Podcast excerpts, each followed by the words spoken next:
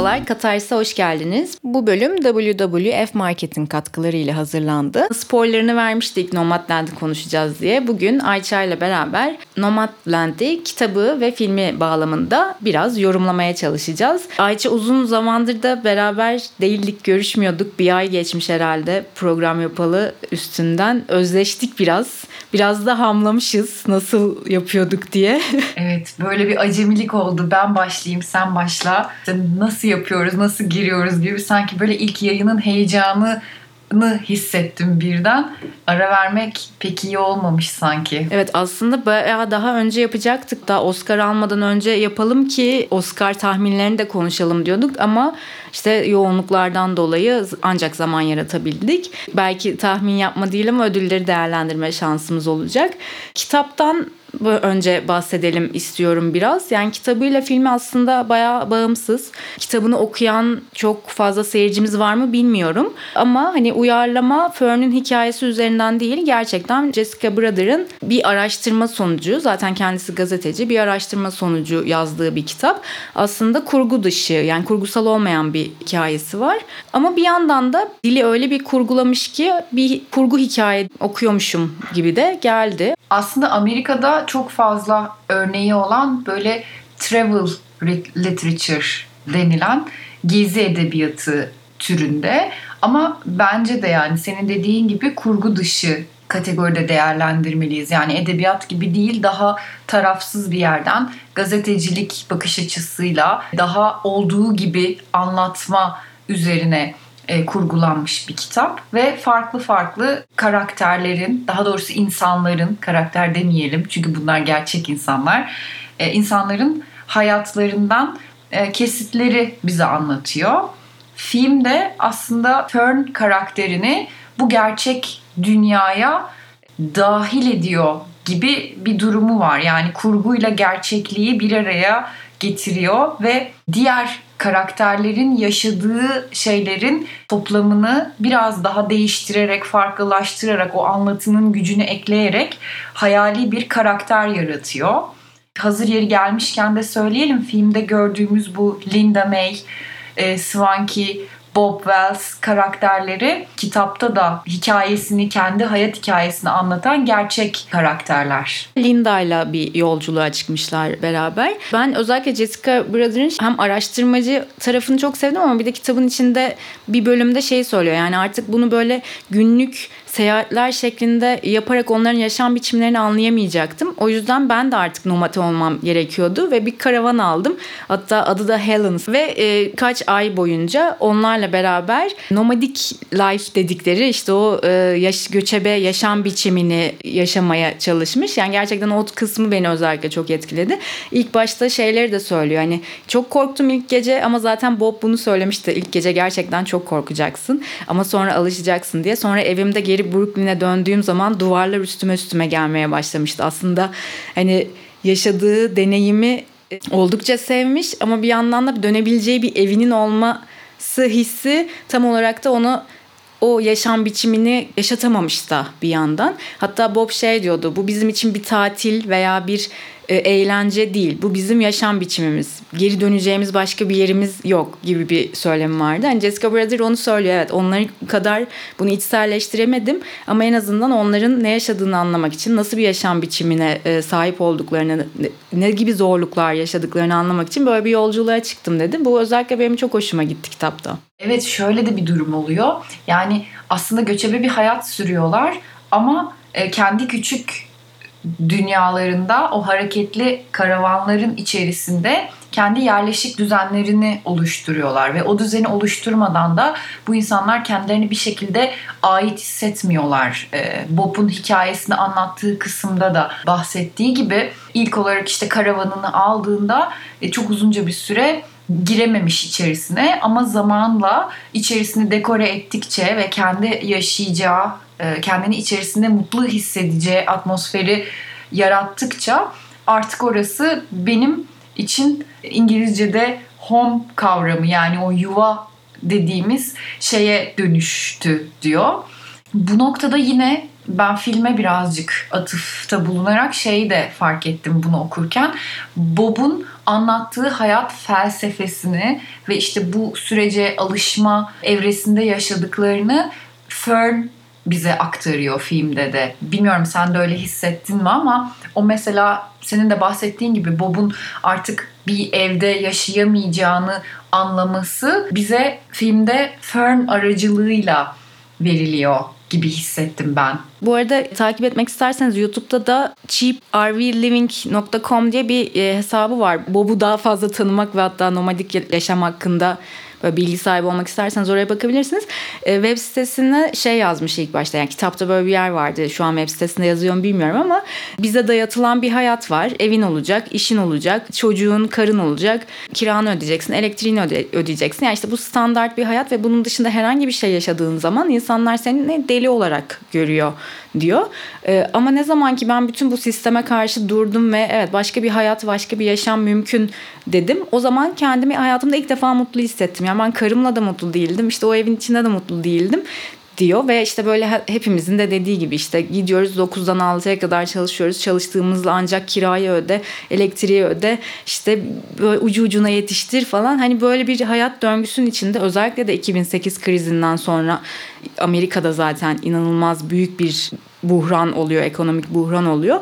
Başında zaten Bob şey diyor. Beni buna ekonomik kriz itti. Yani bu benim kendi kendime verdiğim bir fikir değildi. Ben buna itildim ama sonucundan memnunum.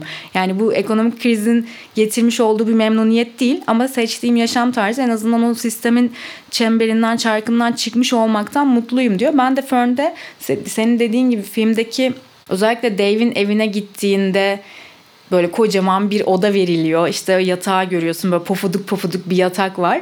Ee, böyle büyük bir masada işte bir aile yemek yiyor ama Fern oraya kendine ait hissetmiyor. Evet yolu artık ev olarak benimsediğini ben de filmde e, Fern üzerinden öyle anladım. Yani kitabın felsefesini çok doğru insightlarla anlatıyor film. Benzer şekilde kız kardeşinin evine gittiğinde e, o barbekü partisi yaparlarken kız kardeşinin komşularından birisi diyor ya işte keşke diyor 2008 krizinde daha çok paramız olsaydı ve daha fazla hani ev almış olsaydık. 4 senede bile 2012'de ne kadar kar ettik? Evlerden her zaman kar edilebiliyor gayrimenkulden gibi bir şey söylüyor. Ve bunun üzerine de Fern orada bir karşı çıkarak diyor ki yani siz insanlara karşılayamayacakları ve ömür boyu ödemek zorunda oldukları bir şey satıyorsunuz ve onları bir şekilde borca sürüklüyorsunuz ve mutsuz ediyorsunuz gibi bir ifade kullanıyor. E bunun üzerine de işte izleyenler hatırlayacaklardır. Fern'ün kız kardeşinin kocası da dönüp diyor ki herkes senin gibi diyor e, yollara düşecek maceracı ruha sahip değil diyor. Ve burada e, dışarıdan bunun daha böyle bir macera arayışı gibi göründüğü, daha romantize edilmiş bir yaklaşımını biz orada e, o karakterin ağzından duyarak Fern'e söylüyoruz gibi oluyor. Çünkü bir yerde böyle bir durumu var yani hani karavanla yollara düşmenin, o hayatı tercih etmenin dışarıdan görünen ya ne kadar romantik, özgür ruh, maceracı ruh arayışta istediğin gibi çıkıyorsun, geziyorsun, hiçbir yere bağlı değilsin gibi dışarıdan gözle böyle bir bakışı var. Ama aslında e, bunun Bob'un da bahsettiği gibi altında yatan çok ciddi ekonomik sebepler de var. Kitapta filmde bunun üzerinde çok durmaya çalışıyorlar bence. Bu bir macera evet ama öte yandan bunu insanlar ilk etapta severek bir tercih olarak bir seçim olarak yapmıyorlar. Buna mecbur kaldıkları için sonrasında uyum sağlayarak ve aslında e, bu bize uygun olabilirmiş ve bu yolu biz sevdik diyerek bunu sürdürüyorlar ailenin sohbetindeki mortgage muhabbeti The Big Shot diye bir film var. Buradan belki onu tavsiye edebilirim. O 2008'de neler olduğu anlatıyor ve filmi üç kere bile izleseniz zaten anlamıyorsunuz böyle bir şey nasıl oldu? Yani birileri çok zengin oldu, birileri inanılmaz bir krize yani bu zaten genelde böyle oluyor ama çok hızlı bir şekilde olduğu için Özellikle kitaptaki herkes de mortgage'e girmiş, evi varmış, yazılımcıymış, işte birikimleriyle mortgage'e girmiş bir anda evi elinden gitmiş. Büyük bütün birikimi elinden gitmiş ve bir seçenek bulması gerekmiş. Yani çünkü bir sonraki seçenek yani bir karavan kiralayamadığınızda işte ya da bir e, karavanı kiralayıp içine düzgünce yaşam alanı haline getirmedi, getiremediğinizde zaten homeless denilen yaşam biçimine sürükleniyorsunuz. Zaten kitapta da sık sık şeyi bahsediyor. Yani homeless ve houseless olarak biraz ayırmışlar. Yani ben homeless değilim, houseless'ım. Yani evim yok, yuvam var gibi konumlandırıyorlar. Ama Amerika'nın bir birinci belki de hani büyük sorunlarından biri de zaten homeless nüfusunun giderek artması yani. Yani göçebe yaşam tercih edenler olarak değil gerçekten hani içinde barınabileceği bir karavanı bile olmayan o kadar çok insan var ki ve bu kriz arttıkça kesim nüfusu da artmaya başlıyor. Biz 2018'de Seattle'a gitmiştik. Böyle bir 3-4 aylığına orada yaşamıştık. Ya böyle biraz şehir merkezinden bir 10 dakika uzaklıkta böyle suburb diyebileceğimiz bir yerde kalıyoruz. İşte o bu güzel evler, işte sessiz sakin sokaklar falan. E, şehir merkezine indiğinde de böyle iş merkezleri gökdelenlere kurulmuş. İşte rezidanslar var. Kapılarında görevlileri olan rezidanslar. Tüm bu şaşalı binaların etrafında kimisi çadır kurmuş, kimisi çadır bile kuramamış bir sürü insan yaşıyor. Mustafa'nın profesörü bizi yemeğe davet etti. İşte o rezidanslardan birinde oturuyor zaten. E, orada da akşam yemeğinde evsiz nüfusunun neden bu kadar arttığı ve buna nasıl oluyor da bir çözüm bulunamıyor üzerine bir tartışma çıktı ve gerçekten kimsenin ne yapılacağı ile ilgili bir bilgisi yok. E, barınaklar e, yapılıyor ama barınakları kapasitesi doldu. E, iş bulamıyorlar çünkü hani duş alamadıkları için iş görüşmesine gidemiyorlar. Yani gerçekten hani çok çok büyük bir e, kriz bu ve çözülemiyor. Artık barınakları da paralı yapmışlar bu arada. Ben YouTube'da uzun zamandır Invisible People diye bir kanal var. Onu takip ediyorum. E, o da eskiden evsiz olan bir adam kendisi şu an evsiz olanlarla röportajlar yapıyor ve e, çok da büyük yardımlar dönüyor aslında orada. işte daha yeni barınaklar açıyorlar vesaire. E, orada gerçekten hikayelerini dinlediğinde e, ya bir kriz sonucu ya e, uyuşturucu sorunu ya ailede bir istismar sorunu bir şekilde gerçekten çok daha genç bir nüfusun sokaklarda olduğunu görüyorsun. Dönüp Nomadland'e baktığımda zaten daha çok 2008 krizinden etkilenmiş ve yaşları 50 artı veya 60 artı yaş gruplarının olduğu e, bir yaşam biçimi gibi geldi bana. Bunda da zaten özellikle bahsediyorlar. Amazon'un çıkardığı bir Camper Force diye bir e, uygulama var. Böyle işte yılbaşlarında işte bayramlarda, seyranlarda bu böyle bazen e, alışveriş sezonlarının peak yaptığı zamanlarda özellikle bu e, kamp yapan kişileri iş olarak alıyorlar.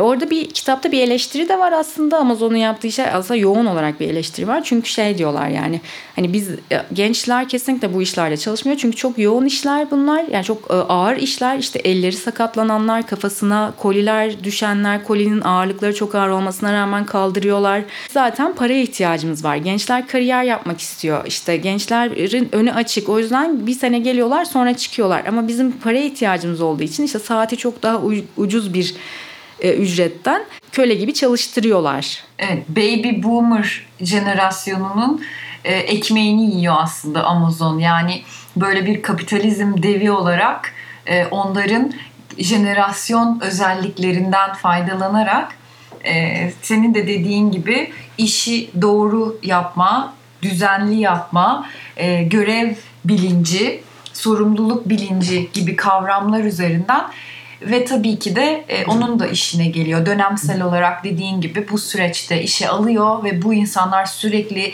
iş talep etmedikleri için bu dönemsel iş onlara da fayda sağlıyor. Tabii aslında burada başka bir şeyden de söz ediyor. Yani Amerika'daki o emeklilik sistemine de aslında bir gönderme yapıyor.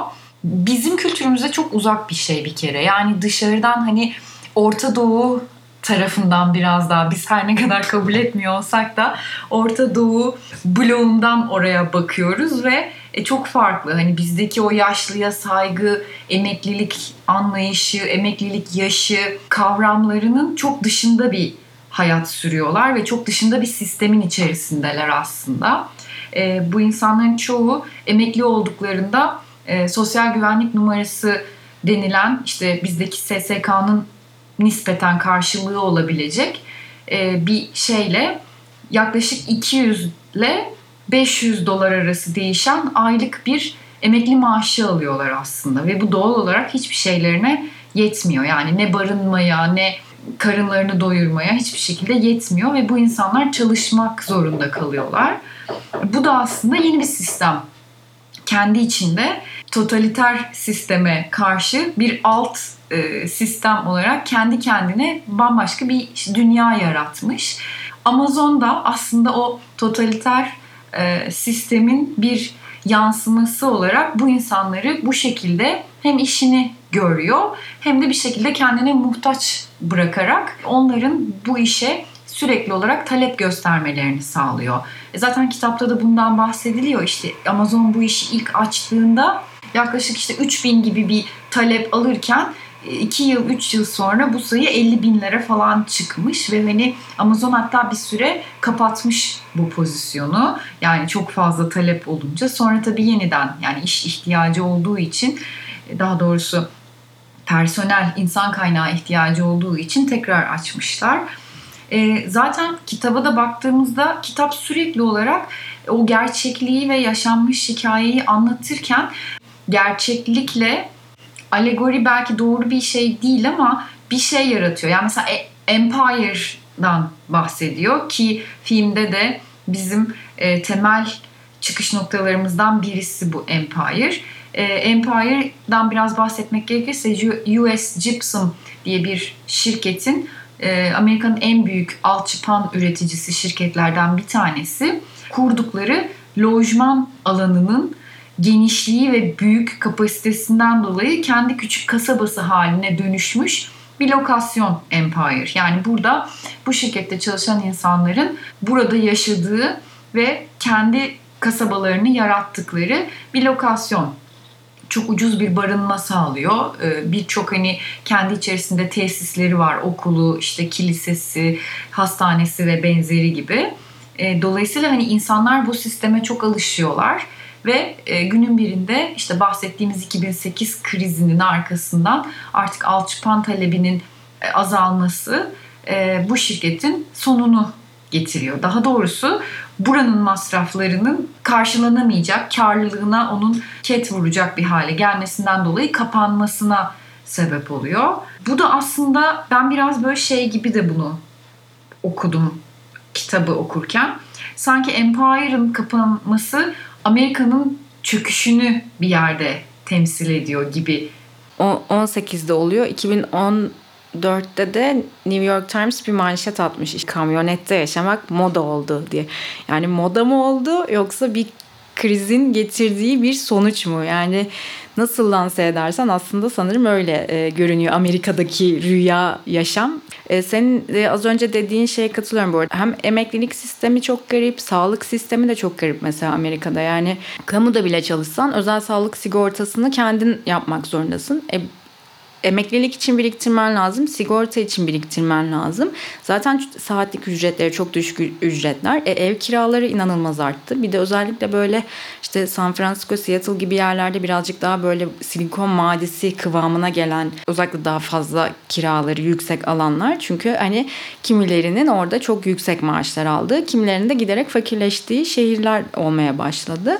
Kitapta özellikle ekonomisi ve gerçekliği beni etkiledi. Yani filmde daha şiirsel. İşte Fern'ün mesela gölün içerisinde yüzdüğü alanlar hani aslında Fern kendini buluyor bir yolculuğa çıktı başka bir yaşam mümkün. Böyle bir umut da doğuyor insanın içine izledikten sonra. Ben açıkçası hüzünlenmekle beraber Aynı zamanda da evet yani o kadar çabanın ve işte uğraşın aslında sadece o gölde yüzmek belki çok daha keyiflidir gibi bir his de aldım. Ben bunu yapmaya da özellikle çalışmışlar gibi de hissettim filmi izlerken. Ama kitapta çok daha gerçek şeyler var ve çoğu nomadın da hep ilk söylediği şey bu hayatı bilerek ve isteyerek seçmedim. Yani beni buna iten sebepler oldu. O yüzden çok daha yıkıcıydı bence kitap o açıdan. Çok yakın zamanda Nurdan Gürbilek'in ikinci Hayat diye bir kitabını okudum. O da kaçmak, kovalamak, dönmek üzerine denemeler.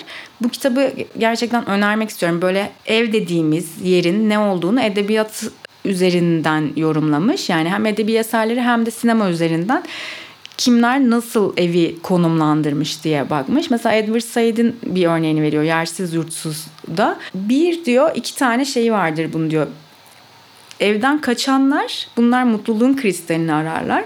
Bir de evden kovulanlar onlar da yıkımla mücadele etmeye çalışır diye. Yani burada mesela Fern yolu ev yapmış. Yani bir evi var evet ama Fern acaba kaçanlardan mı yoksa kovulanlardan mı? İzlerken de özellikle okurken de e, nomadlar için merak ettim e, çok büyük bir güvenlik sorunu da var. Bir yandan böyle ah ne güzel karavandaki yaşam. Yani bu bir Instagram yaşamı değil yani. Öyle teeny house yaşamı değil. E, duş alma sorunu var. Tuvalet sorunu var. Bunlar çok büyük sorunlar. Bunların üzerine kitap bayağı bir duruyor. Özellikle güvenlik sorunun üzerinde hani neler yapılması gerektiğiyle ilgili kendilerince de kamp alanlarında zaten belli kurallar da koymuşlar. E, Amerika'da bir de silah kullanımının bu kadar yaygın olduğunu düşününce sanki evde gerçekten daha güvenli olurmuşsun gibi. Filmde izlediğim o rüya başka bir şey. Kitapta okuduğum zaman ürperten şey beni her ne kadar çoğu e, röportaj yaptığı kişi şu anki yaşam biçiminden çok mutlu olduğunu, çok huzurlu olduğunu söylese de çok büyük bir gerçeklik de var. Gezegenimizin en acil krizleri arasında küresel iklim değişikliği ve doğal kaynakların sürdürülemez tüketimi yer alıyor. Bir doğal afet filminin içinde gibiyiz ve hemen harekete geçmezsek çok geç olacak. Peki ne giydiğini seçerek bir şeyleri değiştirebilir misin? Canlı türlerini ve onların yaşam alanlarını korumayı hedefleyen WWF'in lisanslı ürünlerini satan WWF Market, üretimin her aşamasında doğadan ve insandan taraf olmayı önceliği kabul ediyor. Tüketicileri de alışveriş yaparken gereksiz tüketimden kaçınmaya, çevre dostu tercihler yapmaya çağırıyor. Açıklamadaki linke tıklayarak tüm ürünleri keşfedebilir, üretim süreçleri hakkında bilgi edinebilirsiniz. Ben bu noktada mesela kitabı okurken özellikle empati kurmamaya çalıştım. Çünkü şöyle bir yerden bakıyorum. E, az önce dediğim gibi çok başka bir kültür. Yani bizde hiç olmayan bir gelenek. Yani düşünsene kendi anne babalarımızın 65 yaşında emekli olup tamam hadi bakalım ben bir karavanla çıkıyorum ve bundan sonra bu karavanda yaşayacağız. Yani bir kere bu insanlar ne yaşarlarsa yaşasınlar kendilerini kurbanlaştırmıyorlar. Gerçekten bir sürü şey yaşıyorlar ama böyle şey gibi bir yaklaşımları yok. İşte kader bize bunu yaptı. Bu işte tamamen diyorum ya Orta Doğu mantığı. Yani çok pragmatist bir yerden yaklaşıyorlar. Evet ekonomik koşullar beni buna buna zorladı. Ben bir çıkış bulmak zorundaydım ve bu düzeni yarattım. Bu şekilde karavanda yaşıyorum. Az kazanıyorum, az harcıyorum. E, bunun içerisinde de ama e, bir kendime yaşam standartı oluşturmaya çalışıyorum. Mesela bu insanların Bob Wells'in kurduğu o Robert Tramp Randevu grubunda buluşmaları ve sosyalleşmeleri gerçekten böyle benim için çok böyle vay be falan bir andı. E, ben bunu e, Amerika'ya gittiğimde de yaşadım. 21 yaşında ilk kez Amerika'ya gittiğimde böyle şey gibiydim. Ya insanlar yaşamayı biliyorlar ya. Hani ne olursa olsun bir takım lükslerinden yani bize göre lüks olabilecek bizim kültürümüzde lükslerinden vazgeçmiyorlar ve bu hayatı bir şekilde e, onun peşinde koşacak kadar seviyorlar. E, mesela Svenki örneği de öyle.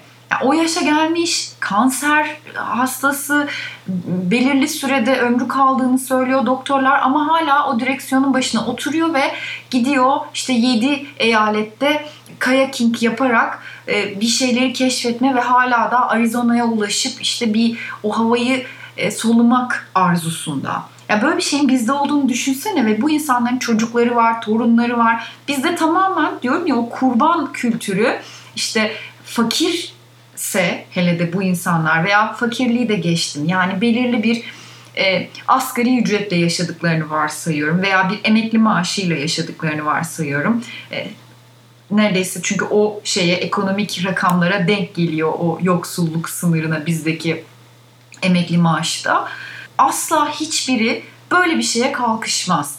Çünkü bizde hep şey gibi bir yaklaşım oluyor. Bu yaştan sonra artık benim hayatım bitti.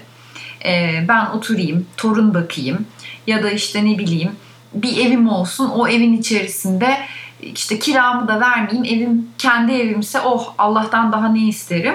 E, bir tane de emekli maaşım olsun. Ben artık hani azıcık aşım, dertsiz başım bu hayatı yaşamak istiyorum.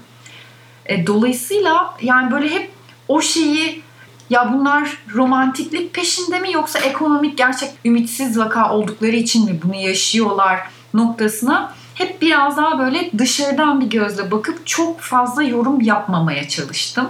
Çünkü e, hatta bununla ilgili yakın dönemde film Twitter'da da bazı tartışmalar döndü.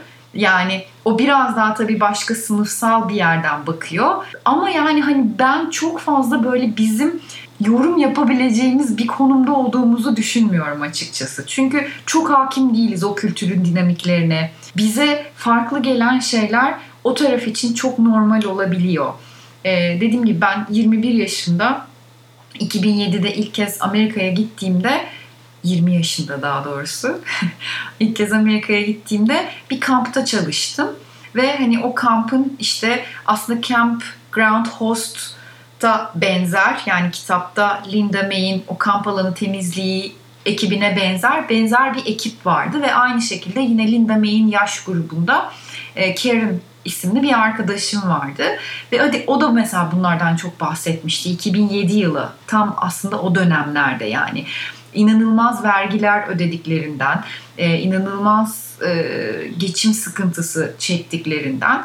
E, ama mesela dönüp baktığımda e, Karen'ın altında gayet böyle güzel bir Prius, oranın meşhur Amerika'nın o, o middle class, e, orta sınıf arabası standart olan bir Prius'u vardı ve hani kendi evinde yaşıyordu falan ve ben böyle şey diye düşünmüştüm abi bunlar da çok abartıyorlar ya sen gel de bir Türkiye'de gör falan diye o kafayla tabii ki o zamanlar. Türkiye'de bir arabaya bir vergi verdiğin için tabii. Tabii bir de be- benzin de yani galonla satılıyor. 3 galonuna işte sen 1 dolar veriyorsun falan. Mesela bunu izlerken bunu da düşündüm. Dedim ki tabii bu adamları da benzin, petrol ucuz. Biniyorlar karavana. Oh Amerika'yı keşfet. Düş yollara. Evet yani böyle hadsiz düşünceler de geçmedi değil kafamdan yani. Amerika gerçekten bir de çok büyük bir ülke olduğu için her eyaletinde bile farklı sistemler olduğu için yani orayı anlamak, orayı kavramak, onun ekonomisini, sağlık sistemini, eğitim sistemini anlamak gerçekten bizim için uzun araştırmalar yapmakta gerekiyor yani tamam tam olarak kavrayabilmek ve anlayabilmek için. Çünkü e, yani Hollywood'u görüyorsun, filmlerden gördüğün şey o ve asla gerçek değil bir yandan. Çünkü yani Invisible People açıp izlediğim zaman o YouTube kanalını orada başka bambaşka bir gerçeklik görüyorum ve bunları kimsenin göstermediği gerçeklikler. En azından e, Nomadland sanki bir yaşam biçimini bize gösterdi. E, o yüzden ben çok seviyorum. Benim zaten hani Oscar'da da favorimdi. Kitabı da büyük ihtimalle e, katarsis olmasa okumazdım. Okuduğum için de mutluyum. Yani e, iyi ki okuduk diyorum. Bu arada kitabın Türkçe çevirisi yok. Biz kendi orijinallerinden e-book olarak okuduk. Uzun zamandır da İngilizce bir kitap okumuyordum açıkçası. O yüzden çok iyi geldi. Hani öyle bir uzun zamandır okumuyordum. Hafif dili kolay olsun bir şey diyorsanız gerçekten Nomadland'i okuyabilirsiniz diye de bir e, tavsiye vereyim buradan. Az önce söylediğim gibi ben birazcık bu film Twitter'da dönen yönetmenle ilgili tartışmalara da girmek istiyorum açıkçası. Ee, geçtiğimiz günlerde bir tweet atıldı. Chloe Chao'nun, Chao diye telaffuz ediliyormuş. Onu da ben yeni öğrenmiş oldum. Ben Cleo, Zaho, Zeho, Chaho her şeyi söyledim sanırım bir önceki Yok ben Utku'dan öğrendim Chao diye şey yapıyormuş. Ya yanlışsa da onun günah boynuna. Chloe Chao'nun aldığı ödülle ilgili hem bu ödülü filmi öven ama sonrasında da işte e, meğerse şöyle dur o bulayım da o tweet'i okuyayım. E, şöyle bir tweet atıldı yani bütün bu tartışmaları ateşleyen e, Chloe Chao henüz 3. filminde Oscar almış. 82'li birisinin 3. filminde bu ödülü alması heyecan veriyor. Sonra babasının Çin'in en büyük çelik şirketinin başındaki adam olduğunu öğrenip yine zenginlere sunulan imkanlar noktasına geliyorsun. E, tweet bu. Ne zaman atılmış? 26 Nisan'da atılmış bu tweet ve e, şu an itibariyle 302 alıntısı var, 136 retweet'i var ve 1688 beğenisi var. Baya dediğim gibi film Twitter'da olay olup tartışmalara yol açan, herkesin üzerine ardından bir şeyler yazdığı, katıldığı veya katılmadığı bir polemiğe dönüştü. Ben kendi adıma bu tweet'e katılmıyorum tabii ki. Sebebini biraz açıklamak gerekirse şöyle bir yerden bakıyorum.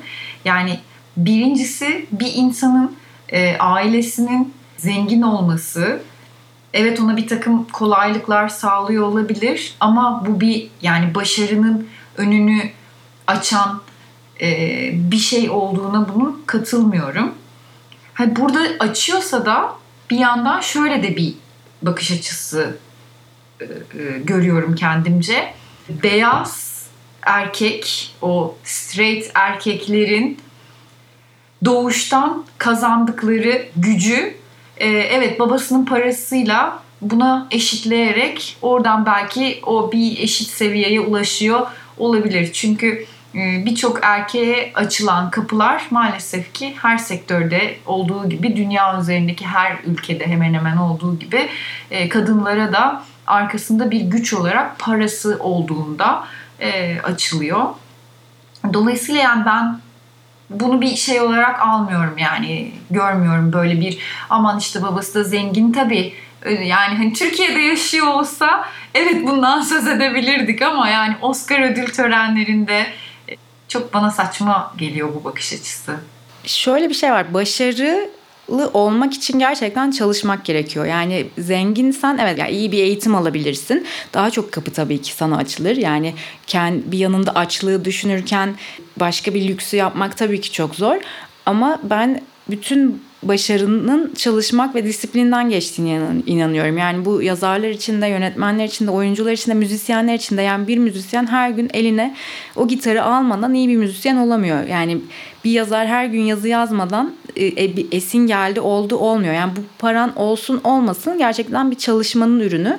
O yüzden bütün kadının yaptığı bütün çalışma dönemine, bütün e, araştırmalarına, bütün vizyonuna, bakış açısına sadece babasının Çin'de bir fabrikası olması üzerinden böyle bir tartışma açılması bile bana çok garip geliyor. Yani bunca zaman ödül alan bir sürü oyuncunun, bir sürü yönetmenin acaba aileleri üzerinden tartışmalar yürütülmüş müydü?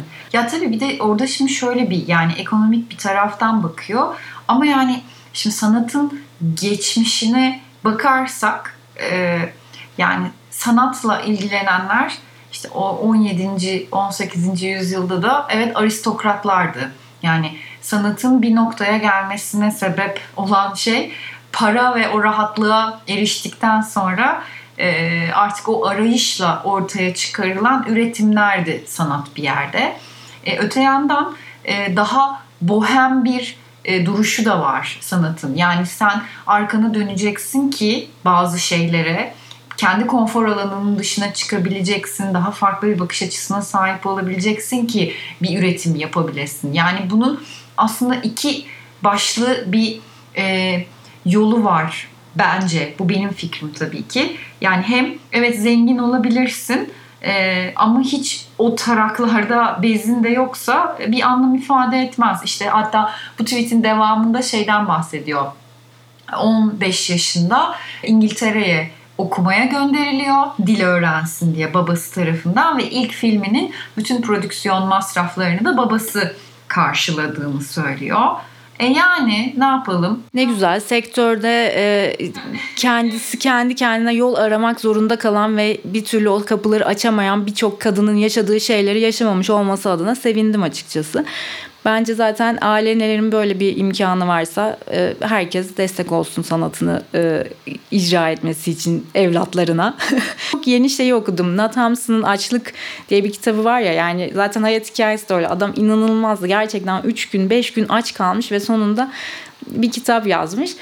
Ama yani bir yandan işte Virginia Woolf'a bak yani o da güzel ve zengin bir hayat sürüyordu. Yani bu sanatçının e, maddi durumu sanatının iyi veya kötü olmasıyla eşdeğer olmuyor. Yani kimilerine evet kapılar daha rahat açılıyor ve başka bir açlığını düşünmeden yaptığın işte çok daha tatlı olabiliyor olabilir ama Nat açlığını okuyorsun. Müthiş de bir şey de yaratılmış oluyor.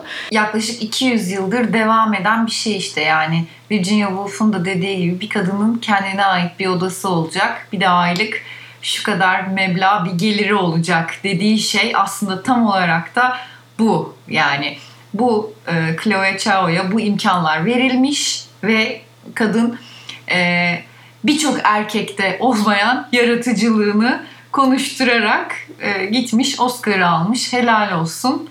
E, susmuyoruz. Alışın buradayız. Buradan da böyle bir feminist ve aktivist bir yere çeviriyoruz programı. Okey o zaman e, bunu da konuştuktan sonra kadim sorumuza geçelim mi? Sence e, filmi mi yoksa kitabı mı daha seni e, etkiledi?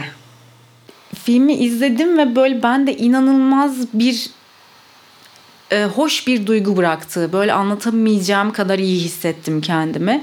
Ve böyle günler günler günler günler sürdü bu. Ve kitabı okurken şey oldum yani aslında filmden aldığım haz ne kadar muazzammış. Yani kitap bana bir araştırma sunuyor ve bunu çok öyle bir dille yapmış ki bir yandan da hani gerçekten e, kurgu değil kurgu bir şey yazmış gibi de okudum. Yani e, böyle makale gibi ağır bir tonda da yazmamış. E, bir sohbet havası da var. Onu çok sevdim. Ama filmde hem Chao'nun yaptığı o işte büyük arazilerde Francis McDormand'ın gözlerinden böyle Fern'ün ne yaşadığını anlıyorsun. Yani bu kocaman arazilere Fern'ü yerleştirmiş ve bize her şeyi anlatmış. Ben özellikle çok etkilendim filmden. O yüzden filmi tercih edeceğim. Bir yandan da Frances McDormand'a ben bayılıyorum Fargo'dan beri. Yani ne yapsa böyle kadın acayip bir kadın bence yani. Biraz da deli olması da hoşuma gidiyor yani. Bu işte de böyle yani onun bakışları böyle benim şu an bile tüylerimi diken diken ediyor. Bir yandan da o en başta söylediğim gibi yani belki evet Chao zengin ve bir e, göçebe hayatı anlatmış ama bu hayatı çok iyi anlatmış hiç bilmemesine rağmen. Kitapta özellikle Jessica Brother'ın gidip orada bir araştırma yapmış olması çok hoşuma gitti. Ama ben filmden yana tercihimi kullanacağım. Ben de sanıyorum film diyeceğim. Çünkü benzer duygularla e, filmi izledim.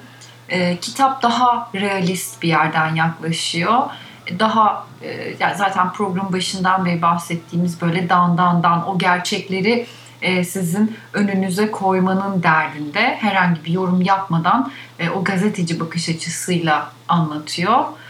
Yani o kitabı okuduktan sonra şey olabilirsin. Vay be hani Amerika'da baksana böyle de bir kültür varmış ve insanlar yokluk çekiyorlar. Ama film başka bir yere dokunuyor. Daha duygusal, daha bağ kurabileceğin, işte belki bunda kadın olmamızın da etkisi olduğunu düşünüyorum ben. Yani Frances McDormand'ın oyunculuğu ve o kadını tasvir edişi, e, Fern'ü her şeyi tek başına yapabiliyor olma hali, o şekilde yani yollara düşebiliyor olması bana da açıkçası daha ilham verici ve e, cesaret verici geldi. Dolayısıyla ben de filmi tercih ediyorum. Zaten yani hani Frances McDormand 3. Oscar'ını kazandı bu filmle ve çok nerede oynasa oluyor zaten öyle bir durumu oldu yani. Bir de hani daha bir öncekini 2019 18'de almıştı galiba. Three Billboards'la almıştı. Evet. evet. Yani hemen üzerinde akabine neredeyse arka arkaya gibi bir şey yani bu kadar e, üst üste az arayla ödül kazanmak gerçekten inanılmaz bir oyuncu bence başarılmış ve yani hak edilmiş bir ödül olduğunu düşünüyorum. Genelde böyle e, Oscar ödüllerine falan yapıyoruz yani. Gene işte yanlış yere gitti ödül falan diye ama sanki bu sefer doğru bir atış oldu gibi geldi bana da. Okuduğum için de mutluyum ama kitabı. Ee, en azından Amerika ekonomisine giriş 101 dersini almış gibi olduk. Böyle biraz dili kolay olsun ama Amerika'da neler dönüyor okuyayım isteyenlere tavsiye edebilirim. O zaman buraya kadar e, bizi dinlemiş olan dinleyicilerimize teşekkür ediyoruz. Bir daha bu kadar uzun ara vermeyeceğimizi, sizleri yalnız bırakmayacağımızı ve psikolojimizi yukarıda tutarak okumaya ve izlemeye gayret göstererek konuşmaya bir şekilde e, kendimizi iyileştirmeye e, sizlerle birlikte bunu paylaşmaya devam edeceğimizi umuyoruz. Bir sonraki kayıtta görüşmek üzere. Hoşçakalın. Hoşçakalın.